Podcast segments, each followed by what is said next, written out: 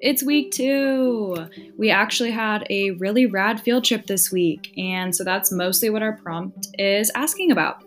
So it asks us to give a brief overview of the field trip in the context of bringing nature to humans.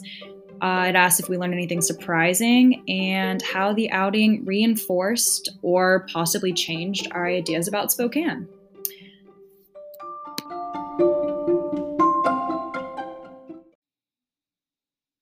Well, this week was a super fun one. So, uh, our field trip was a kayak slash hiking trip in the Little Spokane River. So, I was part of the first group that got to go hiking. It was uh, not too long of a hike. There was a lot of uh, interesting conversations surrounding uh, fire management and uh, allelopathic plants, which was super cool. But uh, and at the top we had a, an absolutely spectacular view of the the Little Spokane River, and actually got to see all of the places that we were going to get to uh, kayak through later. It was also nice that we hiked in the morning uh, since it got pretty warm. So I was I was really glad to be in the water in the afternoon. Um, and then when we were in the water, saw a ton of you know wildlife, lots of fish, birds. I definitely uh, went directly through a tree at one point, but that's all right. Um, so, yeah, that was the basics of it. But this field trip was a lot more than just a fun afternoon out on the river.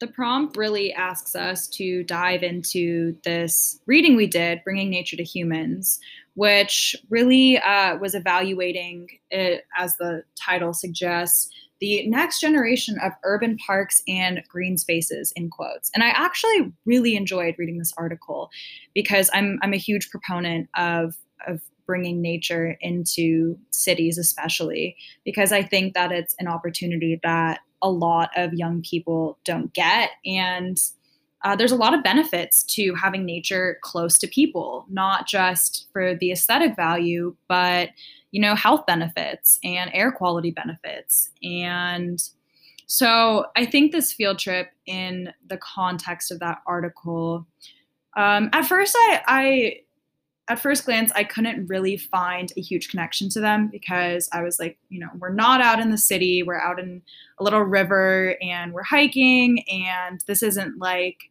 you know, uh, a park put in at a divider, you know, on the freeway, or, you know, this isn't like a little green space downtown for kids to hang out.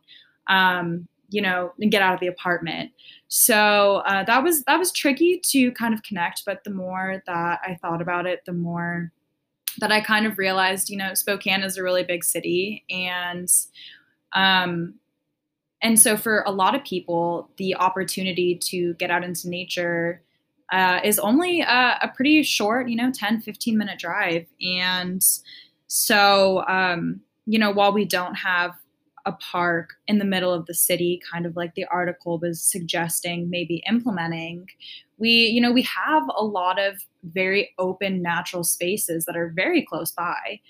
And so I think for me, the realization that, you know, because I, I a lot of times in Spokane, you know, in downtown Spokane, I'm always like, oh, I wish that there was more you know, I wish there were more trees down here. I wish that there was more landscaping, so to speak. And I forget that, you know, I have a car, I have friends, I can literally grab some people, drive 10 minutes, and go on an amazing hike. Um, Spokane is a city, but it's also surrounded by a lot of important habitat. And so I think that that is the biggest reinforcement that this, not reinforcement, but um, distinction that kind of occurred in my mind from this field trip was was just this realization that I'm a lot closer to nature here than I thought, you know. And, and I talked about last week how you know we are close to things here. Mount Rainier is close. We're um, super, you know, two hour drive from Missoula. All these things, but I I forget sometimes that I don't need to go that far to find these things.